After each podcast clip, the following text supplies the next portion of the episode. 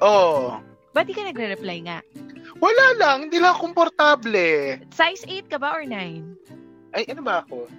I'm not sure. 8, 9 Nakakatawa ata. ka. Bakit hindi mo alam kung anong size mo? Sarili mo Ito yan, nga matatawak sis. nga dahil Hindi isa ka kang... bumibili ng sapatos? O Dahil sinelas? Haba ng panahon natin na magkasama, kailan mo ko nakita na pabago-bago ako ng sapatos?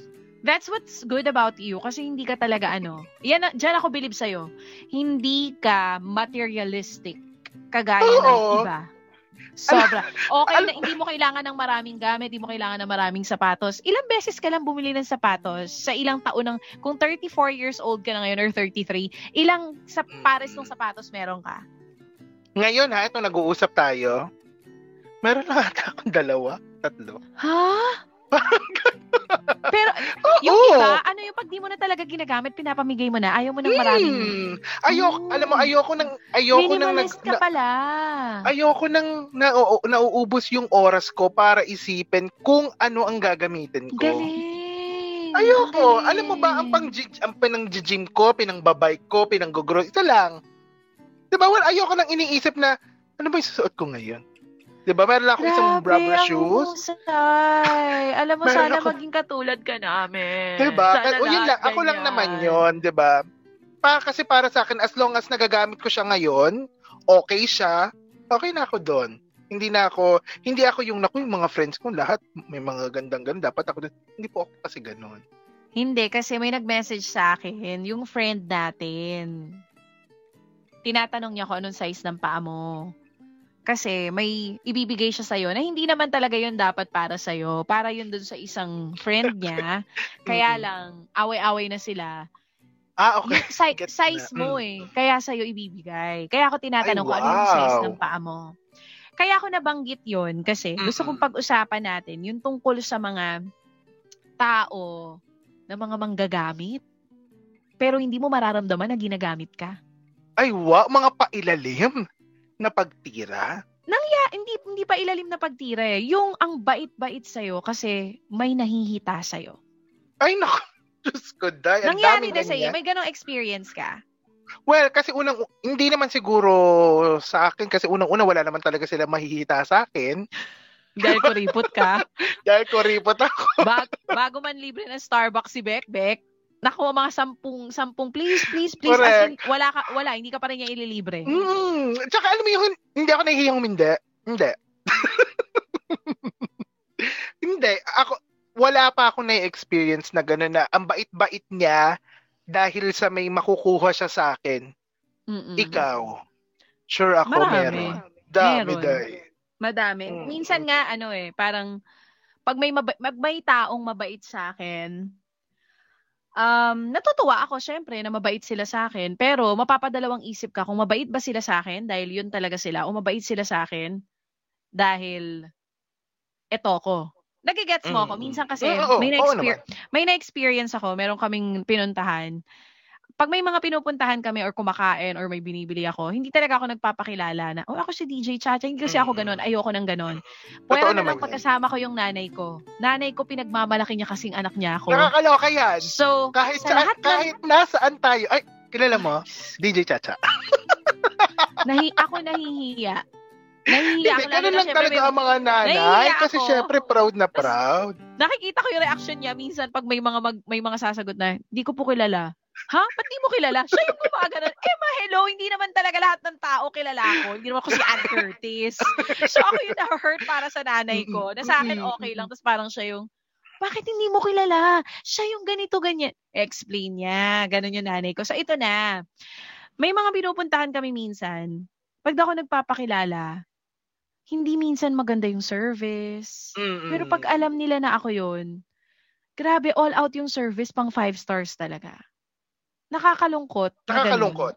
Mm-mm. Nakakalungkot. Dapat ba may say ka muna sa lipunan? Bago maging maganda yung trato sa inyo? O yan, si King Troy, tinanong nga, sino po kayo? Ako po ay Correct. kamukha ni Ann Curtis lamang. Charot! DJ Chacha po ako para sa mga hindi nakakaalam. Kasi nga nakalagay na pangalan ko dito, host.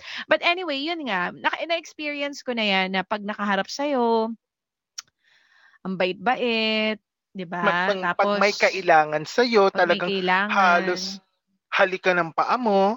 Sabi nga nila, Pero, Bek, Mm-mm. Malalaman mo lang, malalaman mo kung sino ang totoong, bakit parang may echo? Ayan, wala na. Malalaman mo kung sinong totoo sa'yo kapag dumating yung time na walang-wala ka at kung sino yung siya.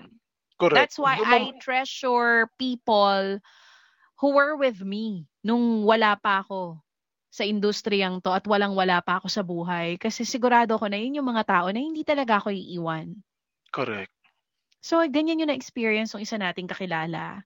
Mm-mm. Yung isa kasi nating kakilala, ang hilig din naman mamigay ng kung ano-ano. May mga tao kasing ganun, generous. Tapos pag natuwa sa'yo, bigay lang ng bigay. Yung, doon niya nakikita yung happiness niya sa pagbibigay. Tapos hindi niya alam na naaabuso na siya. Mm-mm. Nagigets mo ako na, na, na, na Mm. naaabuso na siya. So ako, gusto ko lang sabihin sa mga nakikinig sa atin, it's not wrong to give. Sabi nga, sharing is caring. Kung meron naman tayong sobra, there's nothing wrong if we want to share it with our friends, with our loved ones. Pero for me, there's really a limitation for everything. And kung gusto mo malaman kung kaibigan mo talaga yung isang tao, wag mong gamitan ng pera, wag mong gamitan ng mga material na bagay. Kasi kahit wala Mm. yung mga bagay na yan, kung gusto ka nilang kausapin, kung gusto nila makipagkaibigan sa'yo, kahit hindi mo sila bigyan ng something, kahit hindi mo sila bigyan ng kahit ano, magiging kaibigan mo yan. Hindi mo kailangan supalpala ng pera. Correct. What's your thoughts on that? Oo, kasi um, ang hirap kasi kapag ang foundation ng ng relasyon nyo, wag na yung friendship lang, yung relasyon nyo bilang tao, eh yung Yeah. dahil lang may binibigay ka. Kasi Exactly. for me, eh paano kapag wala na ako ibibigay? Ano ba to? 'Di ba So, mabuti pa na magsimula na yung friendship nyo, no, o yung relasyon nyo in general, ah, na wala ka talaga, yung wala ka talaga mahihita na, alam mo, nasa sayo kung mag stay ka sa buhay ko, pero wala talaga, ako- wala talaga ako maibibigay talaga sa'yo, di ba? Parang mas magandang i-treasure yun na alam mo na wala siyang, ah, wala siyang hidden agenda sa Mhm. buhay mo. Dahil ang daming tao ngayon, kapag sobrang bait mo, aabusuhin ka. Kaya ang daming mga tao dati na sobrang generous ang hindi na generous ngayon. Ang daming mga tao ang nagsara ng mga bintana, ng mga pinto sa iba kasi inabuso. Tapos nung pumalag ka, ikaw na yung walang ya.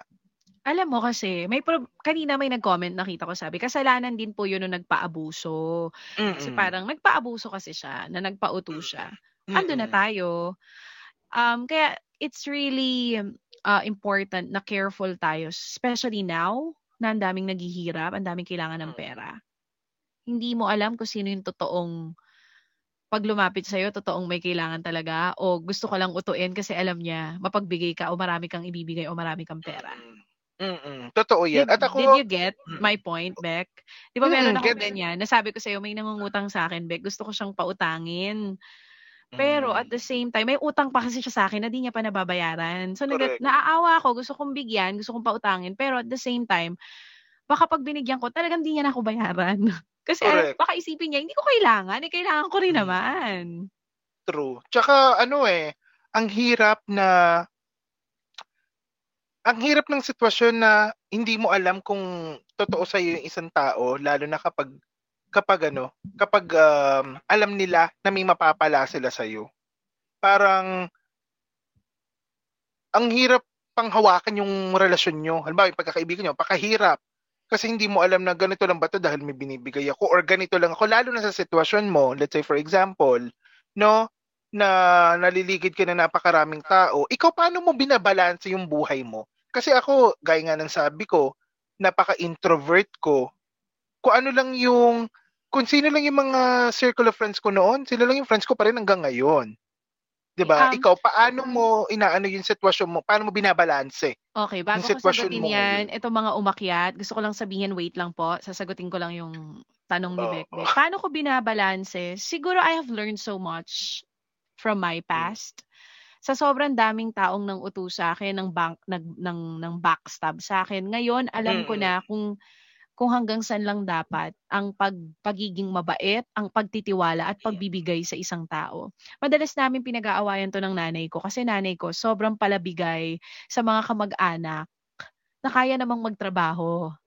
Tapos bigay lang siya ng bigay. And then I always tell her na mawalang masama magbigay dun talaga sa mga totoong nangangailangan. Pero pag bigay ka ng mga, bigay sa mga tao na kaya namang mag-provide para sa sarili nila, hindi hindi natin sila tinuturuan to to stand up 'di ba on their Mm. own.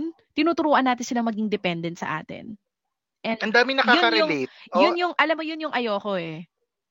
That's why pag sinasabi sa akin ni mama na oh yung kapatid mo dapat ganyan dapat ganito dapat ganyan. Ang lagi ko sinasabi sa kanya sabi ko alam mo ma yung kapatid ko hindi ko yan pababayaan ko sakaling magkaroon ng problema yan. Pero ngayon na malalaki kami at kaya niya magtrabaho at alam kong kaya niya pa yung sarili niya, hindi siya nagugutom, I won't help.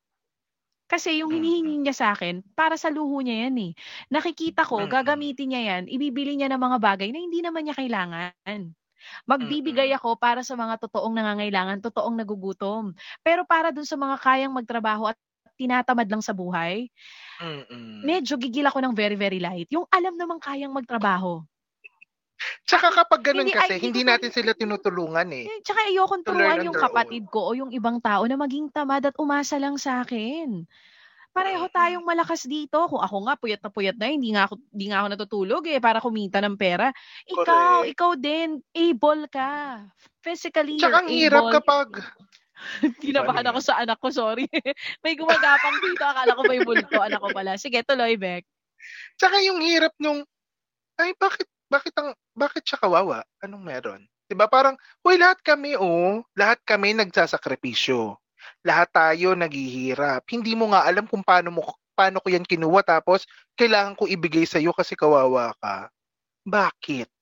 Naalala Diba? ko tuloy may nagbanggit dito yung issue ni Melay na nabash siya ng husto dahil lang sinabi niya. Mm-mm. Yun, alam mo yon yung issue na yon Mm-mm. Oo. ah ang daming hindi kasi nga dito sa Pilipinas, ang tayo ano tayo eh, um sobrang close natin with our Mm, kamag-anak. Close family ties. Mm. Yeah. Ah, I have nothing against it. Close din po ako sa mga kamag-anak ko. Ito nga yung lagi namin pinag-aawayan ng nanay ko. Kapag may uutang na gusto niya, pautangin ko ng pautangin, eh, hindi pa nga nagbabayad. Plus the fact na maalam kong may pera pa siya, bakit ko kailangan mamroblema? Alam kong may ilalabas pa siya. Yun yung lagi ko sa kan- Correct. Lagi namin pinag-aawayan to ng nanay ko kasi ang nanay ko, ang lagi niya sinasabi ko, sino ang nakaluluwag, yun talaga ang dapat magbigay. Babalik ang blessing sa'yo. Sabi ko, ma, hindi ako magbibigay dahil gusto kong i-bless ako. Magbibigay ako dahil dahil hindi labag sa loob ko. Nagigets mo ako? I'm so proud of you. No, I'm so proud of you, my Yung friend. ibang tao na nagbibigay, nagbibigay sila hindi dahil gusto nila. Nagbibigay sila dahil gusto nilang i-bless sila. Hindi ganun yon guys. So parang kung suhol mabait- sa Diyos. Oh, hindi nasusuhulan ng Diyos. Kung mabait ka, mabait ka, magbibigay ka, hindi dahil gusto mong bumalik to Mm-mm. sa'yo. Kapag nagbigay Correct. ka, hindi ka mag-expect ng anything na babalik sa'yo. Correct. Binigay At itong tandaan nyo guys ha. Itong tandaan nyo guys. Kapag nagbibigay ka, hindi ang susukatin ng Panginoon dyan ay kung anong binigay mo. Ang laging susukatin ng Panginoon kung anong laman ng puso mo sa pagbibigay mo. Are you giving it cheerfully na ang luwag-luwag sa loob mo? Or are you giving it and you're expecting something to return? Mhm, Diba? Kung yan, mhm. nag-expect ka na babalik yun sa'yo, ay dahil yung expectation pa lang na yun, bayad, bayad ka na. Diba? God bless those who gives cheerfully. So, lagi Cheer- mo i-check mo na yung puso mo. Mm. Cheerfully. Kaya 'di ba, lamang ng mahirap na nagbigay ng 20 pesos yung mayaman na nagbigay lang isang libo kasi yung mahirap, yun na lang ang pera niya eh. Mm. Pero binigay niya yun cheerfully. Yung mayaman, malaki man yung binigay, isang libong piso. Pero, ang laman naman ng Hindi naman niya kabawasan. niya, kung, tsaka ma, masikip pa sa loob niya.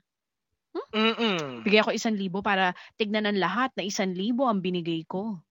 Hindi dahil bukal sa loob niya na gusto Alam niyang nata- natatawa ko. tulungan. Ramdam na ramdam ko yung gigil. Kasi I wanted my mom to realize and other people also, it's not wrong to give. Pero pag nagbibigay ka ng sobra, na ginagawa mong tamad yung tao o tinuturuan mong maging dependent sa'yo, kahit nga hindi tamad eh, yung tinuturuan mong maging dependent sa'yo sa mga pangangailangan niya. Na sa tuwing magkakaaberya siya, ikaw at ikaw may lalapitan siya, mahihingan niya, bibigyan mo siya, hindi mo siya matitiis. Tsaka Hindi tayo it will be so unfair. Tsaka hindi tayo Correct. matututo na labasan yung mga butas na pinasok natin kung ganun at ganun ang gagawin natin. Eh, okay lang. Nawalang yain ko yung buhay ko. May, meron naman sasalo sa akin. Ha? tigi isa lang tayo ng, ng 24 oras sa isang araw. Hindi nga natin alam kung bukas nandun pa tayo pare-parehas. Tapos sasayangin ko yung yung buhay ko para resolbahan yung problemang hindi mo pinag-isipan, hindi mo ako inisip kung ano mararamdaman ko. Bakit ko iisipin kung ano mararamdaman pag di kita tinulungan? Eto, tanungin natin, Beck, bago yung final words natin. Mm-hmm. Tanungin natin yung dalawang umakyat sa stream ngayon kung anong oh, masasabi nila. ang daming nakaka-relate sa usapan na yun. Ang daming nagko-comment. Tignan natin kung agree ba sila o hindi sa mga pinag-uusapan natin. Unahin natin si user 867. Hello, what's your name? Hi. Hello, user. Ikaw na yung naka-blue. Ayun, nahiya. Tinutok sa Kita mo itong mga batang to. Kanina oh, pa na ikaway. Ngayon na nagpapasahan ng cellphone. Uh, user, anong name mo? Mm-mm. User. Oh, sige. Si Eileen muna. Oh, sige. Mamaya Eileen, na si user. hi. Hi, Eileen. Hello. Ano, okay. Ayun, nawala. Nag-hi lang, tapos umalis. O, oh, ito si RV. Mm-hmm. RV20, hello. Hi, RV. Hi. Hello. Okay. So, anong thoughts mo doon sa pinag-uusapan namin? Sa pinag-uusapan doon sa pagbibigay, pero wag sobra at wag labis-labis. Oo. Uh, ay, oh, at para sa akin, ako kasi yung, ano, uh, experience ko din yung digit niya kasi, uh, ano, uh, ako yung panganay sa amin. So, ako lang yung maaasahan sa family ko, gano'n. Mm-hmm. So, kaya ramdam ko yun. Sorry. Oh, na, na ano, kasi uh, four years, magpo four years. Four years na. So, hanggang ngayon ba, ikaw pa rin ang breadwinner? Nakakapagod ba? Ah, uh, para sa akin hindi naman ako napapagod eh. Mm. Ano lang, uh, Sorry. Okay lang. It's okay. Oo, pati ako Teka na. lang ha, ang gwapo ng Shibuli na nandito, oh. Di ba? Teka lang ha, wait lang ha, baby boy. Si RV muna. RV, bakit Bakit ka naiyak muna ka? dyan? Mm-mm. Ano RV. kasi DJ Cha, hindi kasi nila nararamdaman kung anong hirap pag nasa ibang bansa. Ganon. Mhm, mhm. Sige, tuloy. Ang akala nila pag naka-receive sila ng pera, uh, masaya na sila yun sa akin. Kahit mag-thank you man lang or at tawagan nila ako after nila makuha yung money, di ba? So, masaya mm-hmm. na ako doon. Pero after mm-hmm. nun, wala na. So, parang nag-disappear na lang. Tapos, tatawag ulit sila pag may kailangan, ganon. Di ba? So, nakakapagod din naman tumulong. Pero, para sa akin naman, okay lang kasi family ko nga sila, di ba? Mm. Beth, mm, anong anong anong thoughts mo dito kay Arvi? What do you want to tell her? Una, Arvi, gusto ko muna sabihin sa iyo, hugs. Kung sana umaabot yung yakap, pwedeng umabot yung yakap namin papunta mm-hmm. dyan sa Israel kung nasang ka man ngayon. Uh, but anyway, sige, Beck, what do you want to tell her? Mm-mm, na, na Sorry, ano eh, nahiya It's okay, no, no, no. It's Alam okay. mo, RV, wag kang mag-sorry sa amin na umiiyak ka kasi lahat naman tayo umiiyak at lahat tayo napupuno. At lahat tayo nasasaktan at nade-disappoint and that's what you're feeling now. Na-hurt ka dahil pakiramdam mo nakikita ka lang nila pag may kailangan Pag may sila. kailangan. Sige, Pero kapag wala, wala, wala lang. Parang na-receive Oo. mo lang daan. 'Di ba? Parang parang hindi mo nakikita yung halaga mo kapag wala silang kailangan sa iyo. Mm, tama. Mm. Well, um, alam naman natin na hindi naman yun ang, kahit na, na sinasabi mo na nararamdaman mo yun, gusto ko maintindihan mo na um, tama lang yung nararamdaman mo, but I want you to understand na yung value mo ay hindi masusukat sa kung ano ang kaya mong ibigay sa kanila. Hmm. Yung kabutihan mismo na, kasi pwede kang hindi magbigay eh pwede at walang sino man ang pwedeng mang question sa iyo. sa akin lang kasi, mm-hmm. hindi ko naman sila matitiis kasi. Oo naman. 'Di ba? Family natin sila, lalo na especially my parents. Mm-hmm. Kasi maraming mga sakripisyo ang mga OFW na hindi nakikita ng uh, mga kapamilya or ng mga kaibigan or mga relatives na yung simpleng thank you 'Di ba? Napakalaking bagay na sa kanila 'yon. Yung simpleng ma- maramdaman lang nila na, "Oy, na-appreciate ka namin ha." Hindi mo naman kailangan gawin pero ginawa mo pa rin. Yun lang maraming salamat na. Dahil uh, hindi naman natin pinag-uusapan dito is yung laki ng ibibigay o kung may ibibigay ka man o wala. Pero yung pagiging makatao lang. 'Di ba? Pagiging makatao lang na um, yung ma-appreciate yung ginagawa mo eh malaking kagaanan lang ng kalooban mo dahil alam mong napasaya mo yung mga taong mahal mo. Dahil tayo naman ay ginagawa natin ang ginagawa natin sa pamilya natin dahil mahal natin sila. At 'di ba, gusto lang nating maramdaman na ay nap, napa, napangiti ko sila.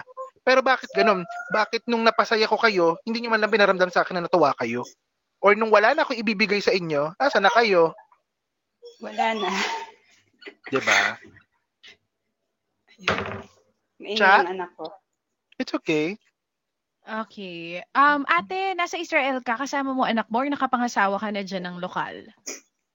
Uh, yung husband ko, uh, Italiano siya, Israeli-Italian. Mm-hmm. Ilan ang anak nyo? Isa pa lang. Mm-hmm, mm-hmm. Ah, una, uh, sabi ko nga kanina Say na Hi, Ooh. baby boy. Say baby boy. Hi. Ay, asawa yeah. pala niya 'yon. Oo. Ay, bakit black? Hindi ano, kanina Oo nga, eh. bakit wala kang Baka video? yung ka- camera mo ay nakaharap. Eh, teka, i-ano natin. Kanina pa Ayan, siya eh, in-update ko na nga. Ganun talaga. Okay, but anyway, RV, um, don't feel bad that you're feeling that kasi um, hindi naman masama minsan na magalit sa mga taong mm-hmm. mahal natin, lalo pa kung talagang nakikita ka lang nila pag may kailangan sila sa'yo. I, I, I think you should talk to them about what how you're feeling and what you're feeling now. It's important na alam ng mga tao na yon kung ano yung nararamdaman mo para naman maging sensitive sila sa tuwing lalapit sila sa iyo o hihingi sila sa iyo. Yun nga kasi yung maling paniniwala nung mga nan, nung iba na nandito sa Pilipinas. Iniisip nila pag nasa ibang bansa maganda yung buhay, maraming pera, walang hirap. Iniisip nila dapat pag nasa ibang bansa tas inutangan ka, agad-agad makakapagbigay ka. Hindi naman ganoon. Mm-mm. Diba meron meron din kayo mga pangangailangan diyan, may sarili ka ng pamilya plus the fact na hindi mo naman pinupulot o tinatay yung pera diyan. Pinaghihirapan mo 'yun. So you should you should Yun nga din ang explain be... ko sa kanila kapag sinabi ko sa kanila na pag wala akong maipadala sa inyo uh, kasi ako ako naman kasi kahit hindi sila magsabi sa akin nagpapadala naman talaga ako eh. Pag sinabi kong wala, wala, kasi ano, uh, sabi ko kasi ngayon, lalo na ngayong pandemya, di ba? So, isa lang nagtatrabaho ngayon, yung husband ko lang. So, syempre, marami din naman kaming mga bayarin ng bills, mga tub sa tubig, eh, kuryente, mm-hmm. di ba? Ganun. At nagbabayad pa kami ng bahay. Alam mo, RV, so, now that you told me na kinausap mo na sila about it, um, if paulit-ulit pa rin at kapag dumating yung point na hinihingan ka nila tapos talagang wala ka maibibigay, it's okay to say no. And kahit na meron ka, tapos yung alam mo na yung ihihingi nila sa'yo, eh hindi naman talaga basic na pangangailangan at ipangluluho lang nila at kaya naman nilang sila mismo ang mag-provide para sa sarili nila. Dahil katulad mo, malakas din naman sila at kaya nilang magtrabaho, then say no. Sabi ko nga, kapag patuloy nating sinalo ng sinalo at binigyan lang ng binigyan yung mga taong nanghihingi sa atin, hindi sila matututo sa buhay. Kasi alam mo, darating ang panahon, RV, mawawala tayo dito sa mundo. Paano na sila pag wala nang magbibigay sa kanila? Magugutom sila? Mamamalimos sila sa kalsada? So, dapat ngayon, nabuhay eh, ka pa, maintindihan nila yun. Yun yung in-explain, ah, pinapaliwanag, pinapa, ino, uh, inuulit-ulit ko sa, lalo na sa mga kapatid ko. Mm-hmm. Sabi ko, hindi lahat, uh, hindi habang panahon na matutulungan ko kayo. Ganon. Correct. Kailangan nyo din na tumayo sa mga sarili nyong paa. Kasi eh, ang problema dyan, RV, baka mamaya, yan ang sinasabi mo, pero pagkatapos mo lumitanya, bibigay ka rin naman agad. Hindi mo rin sila matitiis. Oo, ngayon nga ang problema oh, sa akin naku, eh. hindi pwede dapat kasi, ah, yun. Dapat tayo mga nagbi o kung sino man na nagbibigay, mm-hmm. nasa sayo ang control. Kasi yes. by nature, tayo mga tao, kapag may nagbibigay, manghihingi tayo. Kapag may magbibigay, sige tayo ng sige. And yun mm-hmm. ay isang naturalmente sa ating mga tao. Yung may kakayahan na magbigay, ang magturo sa mga nangihingi kung paano tumayo sa sariling paa kasi mahal natin sila. Hindi natin sila titiisin dahil gusto lang, ay bahala kayo, magutom kayo. Hindi ganoon. Gusto natin silang matuto na tumayo sa sarili natin nilang mga paa dahil hindi naman tayo habang buhay mabubuhay sa mundong ito. Eh paano kung natuto sila na, eh kasi lagi ka naman nandiyan, eh paano nga pag wala na nga?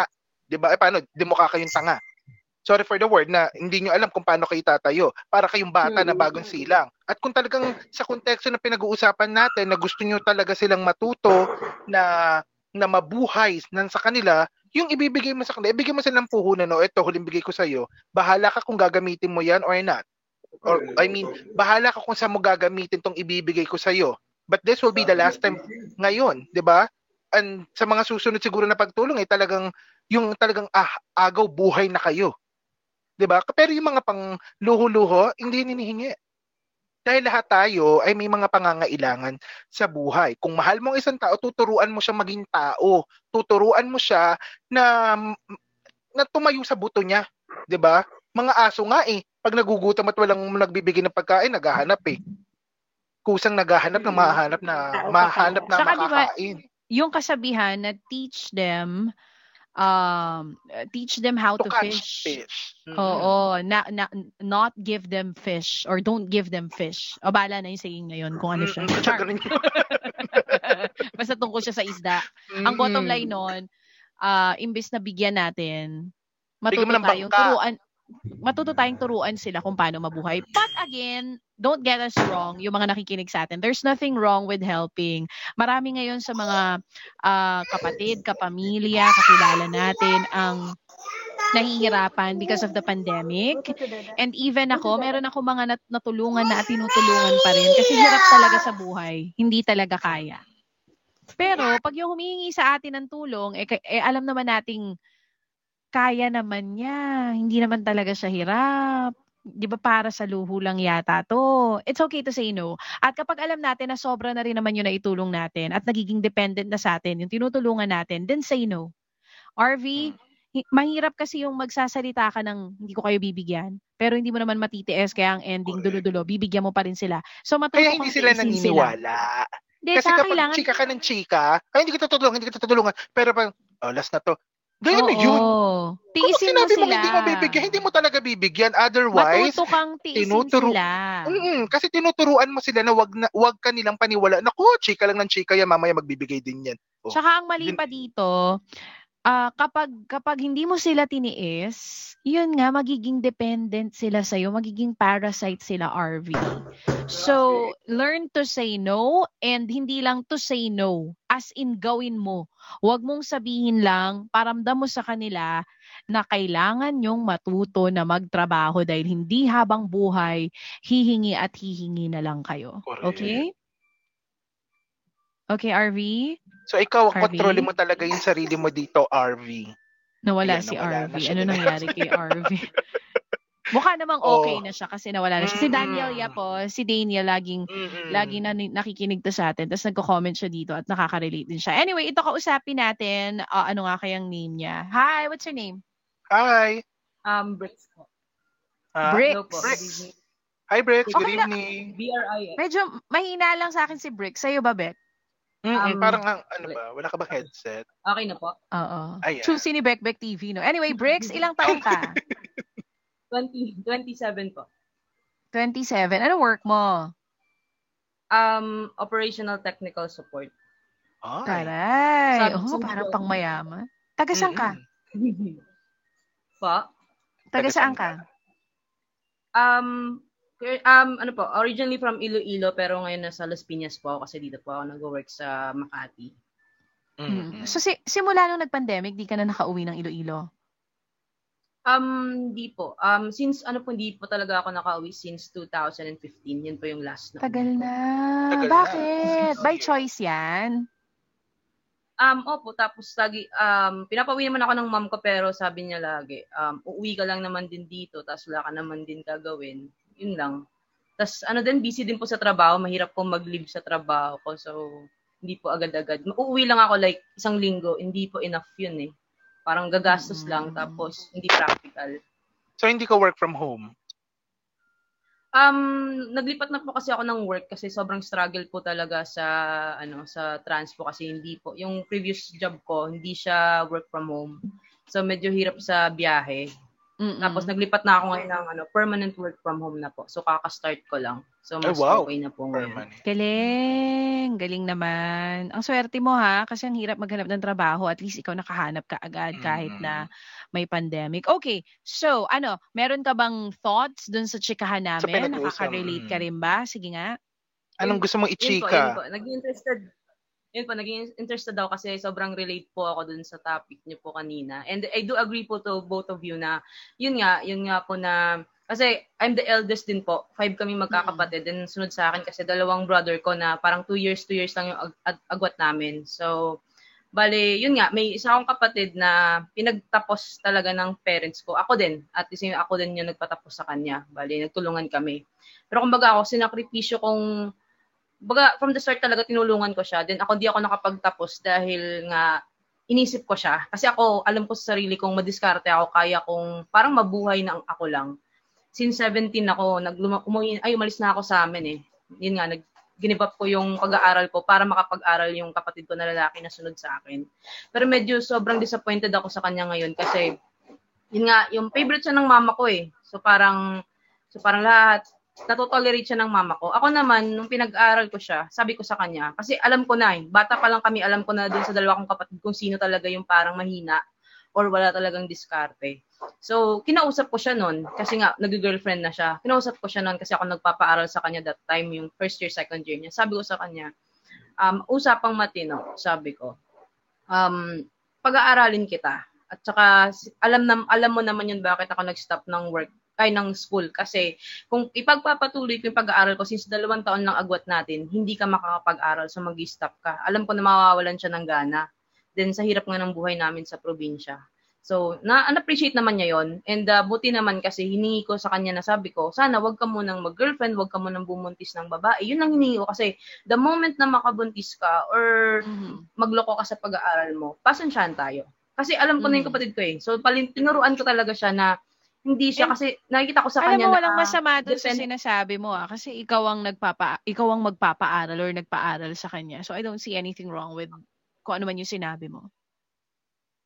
Yun Tuloy. po, yun nga po. Buti naman, natapos niya po yung Mm. pag-aaral niya. Then ngayon, yun naman ang problema ngayon kasi yung mama ko nga tinotolerate siya. So nag nakapagtapos siya ng HRM.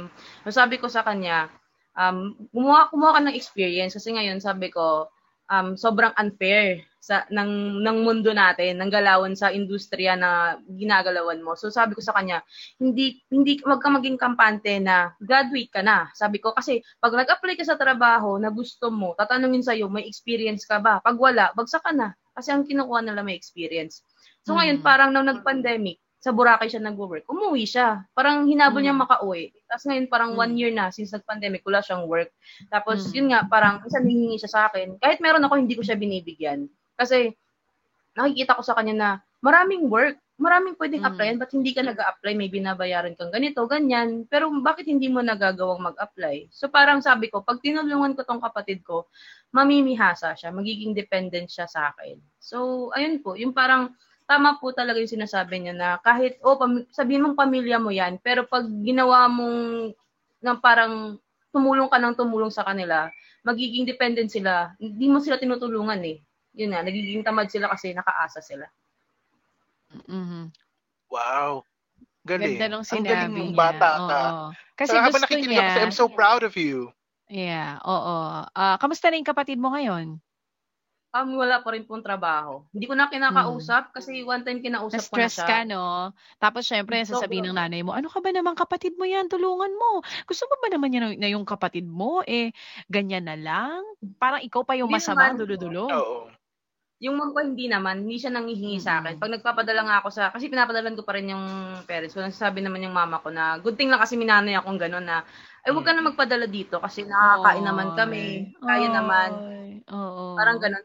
Pero naiinis na ako sa kapatid ko kasi may mga bayaran siya, kumuha siya ng motor, tapos si mama nagbabayad. Kasi wala din naman Oh, yung parents ko kasi ano lang din naman yung trabaho. Kaya, Oo. parang sabi ko sa mama ko, proud pa yung mama ko magsabi na, ay, na, na- buti na nabayaran ko na kaya kong bayaran yung 12,000 monthly, parang ganun. Tapos di na lang ako nag-react kasi alam ko na baka sumama lang loob niya. Pero yung kapatid ko, sinabihan ko lang siya one time na sabi ko, huwag kang mamili ng trabaho hanggat hindi mo pa naman kaya. O, baka sabi, sabi ko, isipin mo na graduate ka, ayaw mong magtinda or maging clerk lang. Sabi ko, no.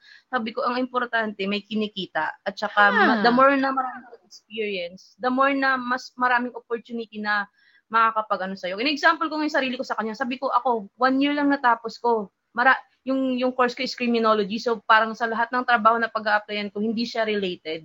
Mm-mm. Pero ang ginol ko talaga nung dito ako sa Manila kasi since na yung parang BPO lang yung mataas na sweldo, ginol ko yon kasi sabi ko, yun lang yung yung kahit tumatanggap sila ng um, college gra- undergraduate or high school graduate. So, syempre wala akong experience. Talagang ano ko, mag- nag-apply ako ng nag-apply hanggang makuha ko yon hanggang talagang ginol ko yon Nasabi ko, yun lang, ito lang yung ano ko eh. Kumbaga yung sandata ko dito sa Manila since ayoko nga ng naasa sa ibang tao, especially sa parents ko. Mm, nagpadala tuloy si Daniel ng lechon dahil sa mga chika mo. Tuwan-tuwa si, Agree, agree siya sa'yo. Mm-mm. Pati si Jen, Vic Rufo, may pa-hello. Ang dami si nakaka-relate sa topic natin. Eh kasi nga, ganyan nga kasi ang mga Pilipino. Hindi naman kasi talaga natin kayang tiisin yung family members natin or yung mga mahal natin sa buhay. What are your thoughts, Beck, sa story ni Bricks? bihira yan, yung ganyan. And ito yung mga tina- tinatawag na tough love. Kasi kung mahal mo talaga ang isang tao, hindi mo siya kukonsintihin. Kung mahal mo ang isang tao, hindi mo siya hahayaan na forever na magiging dependent sa'yo. 'di ba? Hahayaan mo siya kasi titingnan mo lang yung mga agila, 'di ba? Yung mga ibon. Talagang yung mga nanay niya, hahayaan lang mahulog yung mga anak nila dahil alam niya na makakalipad yung mga yan. At kung sakaling talagang lalagapak yan, dyan lang yan to the rescue. Pero sa mga normal na mga agila, hinahayaan nila yung mga anak nila na i-explore ang sarili nila kung kailangan nilang magkanda hulog-hulog sa mga puno, hayaan nila. Kasi paano sila matututo? At bihira yung ganyang ah, behavior. Saludo ako sa iyo kasi at your ah, very young age, alam mo kung ano ang limitasyon mo. Kasi sabi ko nga kanina, normal sa tao manghingi na manghingi hanggat may mahihingan. Pero dahil ikaw ang may kakayahang magbigay, Mhm. ikaw ang pepreno na, oy, Tama. teka lang ha, kasi may bayarin din ako eh. Gaya ngayong pandemya, lahat tayo, pwede tayong magkasakit. Kung lahat tayo hindi mag-iingat, eh sino magpapaga- magpapagamot sa iyo? Exactly. Hindi. Tsaka nakikita mo rin kasi, Bricks, na yung kapatid mo, kumukuha ng mga bagay na inuuna mo yung luho, bagong trabaho. Ang choosy-choosy mo sa trabaho, pero kukuha ka ng hulugwang motor. Tapos pag di mo nabayaran, dahil alam mong matitiis ka ni mama, kaya hala, sige, kuha ng mga bayarin monthly. Yun yung Mm. nakaka-bad trip din minsan. Kaya lang, syempre, ah, 'di ba, mga magulang natin, ako magulang na rin ako, ang hirap kasi talagang tiisin din ng anak. Pero ang hindi alam ng ibang magulang, sa ginagawa nilang yun sa mga anak nila na sobrang dependent sa kanila, mas tinuturuan nilang maging batugan. At Maging nagiging tamad. unfair tayo sa mga fruitful na mga anak natin. Yes, yung mga masisipag, 'di ba? Mm. Tsaka hindi yun nga eh, ang ang hirap din nun kay Bricks na alam naman niyang kaya mo magtrabaho. Ako nga nagtitipid ako dito. Hindi ko pinagdadamutan sina mama, papadalang ko sila. Kahit ayaw nila bibigyan ko sila. Kasi syempre gusto ko i-share sa mga magulang ko yung blessings ko dahil kahit sabihin nilang kaya nila yung sarili nila, hindi ko kailangan magpadala, magbibigay pa rin ako. Kasi syempre pamilya ko yan, magulang ko yan. Hindi ko yan titiisin. Nakaka-bad trip yung part na yung ibibigay mo sa magulang mo, ibibigay niya sa kapatid mo na kaya naman magtrabaho. Kaya lang, Exactly. there are really some things in this world, Bricks, kagaya ng kapatid mo, na hindi talaga natin makokontrol. Na Mm-mm. kahit na anong mabubulaklak at magagandang salita, words of wisdom ang sabihin mo sa kanya, parang hindi pumapasok.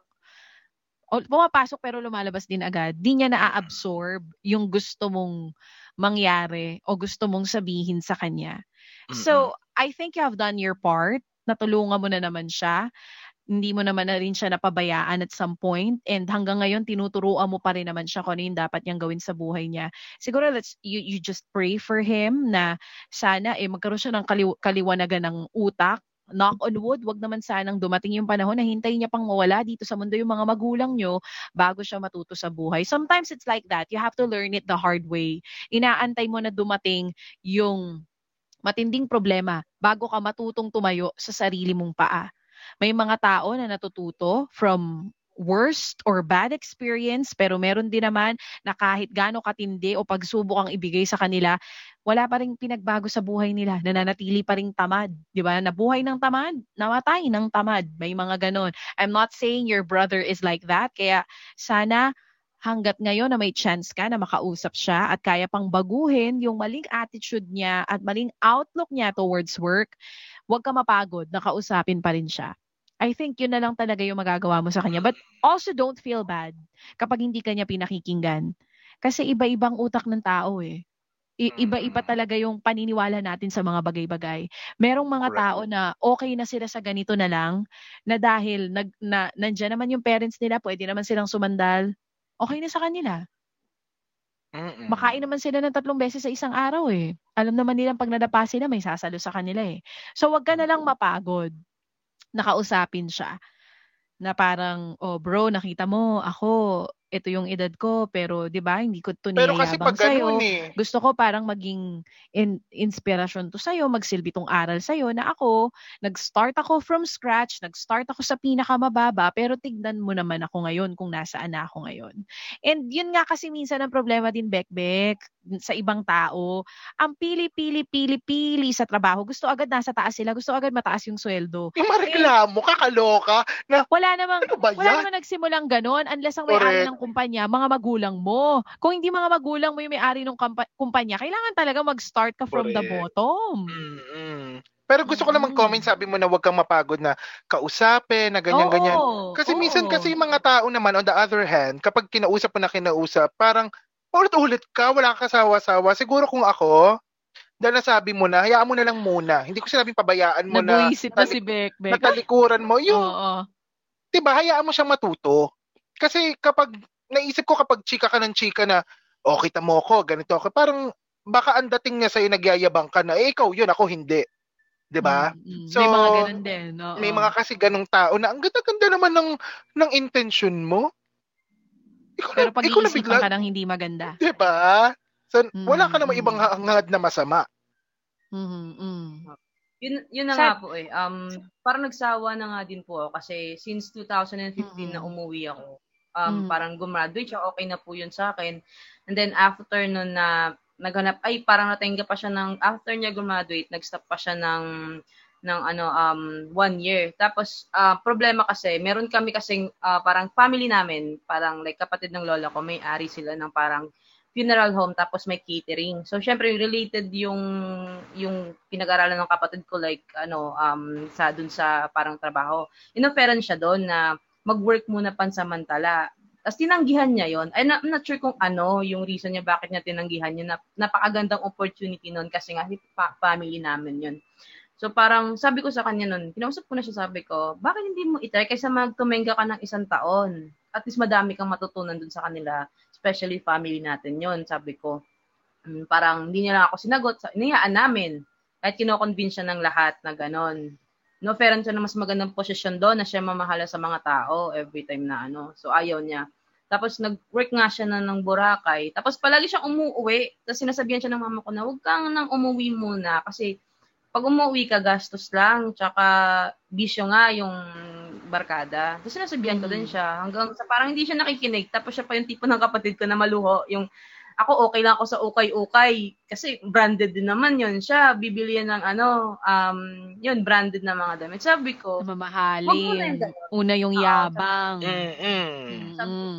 sa kanya, no, alam mo, pwede ka namang bumili ng ano lang, yung mumurahin lang, kasi damit lang yan eh. I mean, damit lang yan. Sabi ko, susuot mo, hubarin mo, Maluluma yan. maluluma. Oo.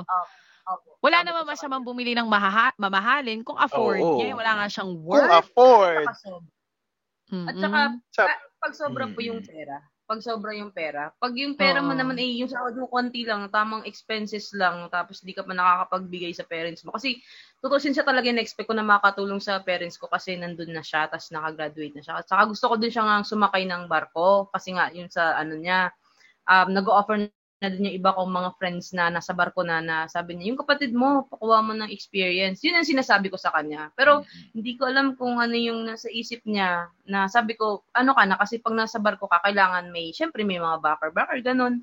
Sabi ko, Mhm.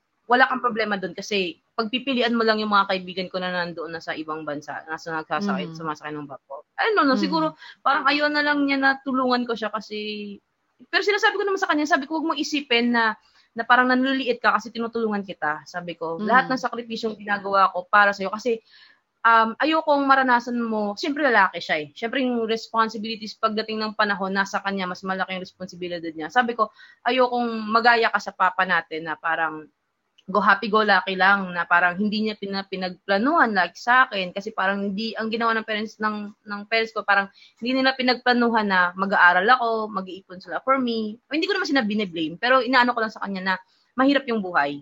Tapos, sy- syempre tayo, wala tayong aasahan. Kailangan mo tumayo Mm. sa paa mo, i-level up mo yung sarili mo para pagdating ng panahon, you and your family, mas ma-provide mo sa kanila yung, yung, yung more than sa sa kung ano man yung naranasan mo. Especially mahirap Tama. lang tayo. Sinasabi ko. Kaya, Pero kaya lang, mas- ang, prob- ang problema nga, iba-iba nga kasi ang Mm-mm. ang utak ng ta- no matter how hard for your brother to be bet no matter how hard you try no matter how hard you want your brother to change, change. or to be better um ang magagawa lang natin ay alalayan yan pagsabihan siya but at the end of the day that's his life siya pa rin ang magde-decide kung gusto nyo bang gumanda yung buhay niya or gusto niyang manatiling batugan at dependent sa mga Correct. magulang mo. Pero ako talagang sana dasal ko rin syempre na sana maging maging okay na siya. Ano ba inaantay inaantay niya pa ba yung kagaya nung sa iba? Ano gusto nila kumu 40 anyos muna muna tumanda ng husto bago Mm. umayos ang buhay, bago mag-ipon. May mga ganun eh no, back late yung realizations. Ang dami nang na-miss sa buhay. Dahil um mali yung thinking nila about life. Ang iniisip Siguro nila, bata pa, na, ganyan. bata pa naman ako, may mga Bata ganun pa eh. ako eh. Bata pa naman ako, marami pa akong oras para mag-ipon, para ayusin yung buhay ko, para Mm. magtrabaho. Ang hindi nila naiisip, mas okay yung habang bata ka pa, inaayos mo yung buhay mo, nag-iipon ka, para makapag-retiro ka rin ng maaga at ma-enjoy mo lalo yung buhay mo. masaya. At this, Diba? Yes. Makapag-retire ka na masaya. Kasi kung tumanda ka, wala ka na maibig ko. Day, tinulilingon sa'yo, te. Mm, mm. Alam mo, nafe-feel ko yung frustrations mo, Bricks. Mm-mm. Kaya ko na Nararamdaman nga masabi, namin. day eh. Oo, nararamdaman Oo, namin ni Tito Bekbek yung frustrations mo sa brother mo. And it's normal sa mga kapatid natin na hindi nasa magandang posisyon na ma-feel natin yan. Lalo pa kung nasa magandang estado ka ng buhay mo. Especially yun na Correct. maayos ka, kumikita ka na. So you also want your brother to be like you. It's just that kahit sa isang ah, sa is- isang butas kayo lumabas, iisang nanay lang kayo lumabas, iba-iba pa rin talaga ang tao paglaki. Correct. 'di ba? Iba-iba ng Mm. paniniwala 'yan. So don't feel so frustrated about him. Sa akin, I will still stand with what I have said earlier. Huwag kang mapagod sa kanya hangga't kaya mo na pagsabihan pa rin siya, pagsabihan mo siya. Okay. Kasi uh, yun ang role ng mga ate, yun ang role ng mga panganay, 'di ba? Pag nalilihis na ng landas yung mga kapatid natin na mas bata sa atin, turuan natin sila na makabalik Mm. dun sa tamang daan. Sayang kung konti na lang yung oras natin. Mag-aalas 8 na. Alam mo, Oo gusto ko pa namin Bakit kausapin, ganon? Bricks. Bakit ang sarap-sarap ng kwentuhan biglang alas 8? Biglang alas 8 na. Thank you so much, Mm, Bricks, thank you ha, for so much, sharing Bricks. your story. Mm. And we hope makausap ka namin ulit soon. And hopefully, pagkausap ka na namin ni Tito Bekbek, eh mas maayos na yung brother mo. Ingat ka lang, eh. Bricks. Salamat, Bricks. po. Thank you Thank so you. much. Si si Bricks yung ano no, yung tipo ng shibulina, amoy amoy mabango. Mm-mm. Res- Pogi. Mm-mm. Mukhang Pogi, amoy no? mukha Kanina siyang tin- mabango sa Ang itsura niya. pogi. Titignan mo talaga siya. Mm-mm. Ay, pogi, oh. No? Mm-mm. Ang ganda ng Diba? usapan natin Cutie-cutie. ngayon. Oo. Totoo, natuwa rin ako. Tsaka So, ang ako, dami nagko-comment sa mga na, nakikinig lang ngayon. Napakadami ng nagko-comment. ganon. Ang daming ganon yung ano, yung palatulong sa pamilya. Isang beses ka lang humindi, ikaw na agad yung masama. May Naku, comment nga dito dami eh, ko pang sabi eh, kapag na daw tumanggi ka na, at pag nagsalita ka na, asa na yun, sabi niya, pag ikaw ang tumanggi at nagsalita ka na, ikaw nang arrogante. Ikaw na yung bastos. Mayabang ka na. Yun nga, di ba? Typical na example niyan, yung may nangutang, maniningil ka, ikaw pa masama. Correct. Ikaw yung hindi ka ka considerate. Hindi Diba? considerate. Nagsabi ng date na ganitong araw babayaran, dulo-dulo, Hindi. hindi na bayaran, ikaw ang Tsaka yung- masama. Tsaka yung nakiusap kayo nung nangihiram kayo dahil sa mabuting tao yung nagpahiram, o sige ha, dahil papahiramin kita out of my love for you, out of my trust for you. Tapos nung bayaran na daw, hindi ka na makausap. Pero nung nangungutang ka, nakikiusap ka dahi. What's your thought? Pag-usapan natin yan. Mm-mm. Sa susunod na tsikahan natin dito, usapang utang naman. Pero Mm, final tak- words, Bekbek, tungkol sa ating ah, tsikahan about giving ngayong gabing ito. Okay, unang-una, hindi namin sinasabi na wag magbigay. Of course, masarap magbigay, unang-una kung bukal sa nilalaman ng puso mo. Dahil ang tinitignan ng Panginoon ay kung anong laman ng puso mo. Ano bang disposisyon ng, bu- ng puso mo? Binibigay mo ba yan cheerfully? Hindi ka nag expect hindi ka nag hindi mo isusumbat or what? Dahil kung mali ang laman ng puso mo, eh sayang ang binibigay mo. Second, na-realize ko dun sa pinakikinggan natin mga kwento at yung pinukwento mo rin about being fruitful and productive. Naalala ko, quick lang siya, yung uh, particular story sa Bible, may fig tree, Mhm. yung tinatawag na Mm. puno ng igos. Dumating na Mm. gutom na gutom si Lord, gusto kumain ng prutas. Sabi niya, ay bakit walang prutas? Sayang ang lupa na kinakain mo. Sayang ang nutrisyon na kinakain ng puno na to no, hindi naman namumunga. From now on, hindi ka na mamumunga. After that, namatay agad yung puno. Because God is Mhm. expecting us to be fruitful.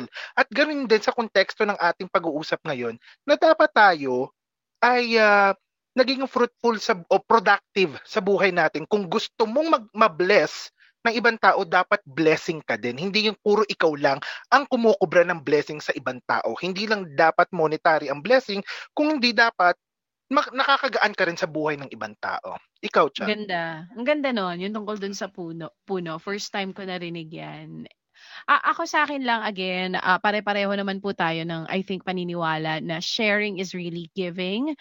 But kapag tinuturuan na natin yung tao maging tamad at maging sobrang dependent sa atin, then sabi ko nga kanina, too much of anything is a bad thing. Even yung too much na pagbibigay sa tao, may may maling ah, outcome pa rin yan pag sobra-sobra na. So tumulong tayo kung meron talaga mga nangangailangan, pero kapag yung nangangailangan eh hindi na natutong magtrabaho at wala nang ginawa, kundi every time magugutom, lalapit at lalapit na lang sa atin, then for me, mali yun. Mm-mm. Maling, maling, mali, mali, mali yun. It's okay to say no sometimes. It's okay to say no, especially if napapansin mo na yung tao, eh, ginawa ka na talagang bangko. Ginawa ka ng ATM. Correct. May, yan, may hangganan ang pagtulong. May nagtatanong, sabi ni John, dapat ba may hangganan ang pagtulong? For me, pag napapasama na yung taong tinutulungan natin, tinuturuan na natin siyang maging tamad dahil sa pagtulong natin, then yes, dapat may hangganan. Mm. Dapat may hangganan. Ang daming nabitin sa Um, ating kwentuhan, no? Sobra. Tutuloy po natin yan next time, mga kumorkada. Maraming salamat sa inyong pagtutok. It's exactly 8 p.m. Nakasama niyo na naman po once again dito sa Kumu. My name is Chacha. At ako naman po si Beck. Follow us on our Spotify podcast. Ituloy natin ang kwentuhan doon. Makipagkwentuhan kayo sa amin sa Chacha and Beck Tonight at sa ating uh, Facebook page and group na Chacha and Beck Tonight. Follow niyo kami doon, guys. Yon, i-add nyo kami doon, mga kumurkada. Thank you so much everyone for uh, for listening to us and for always being with us.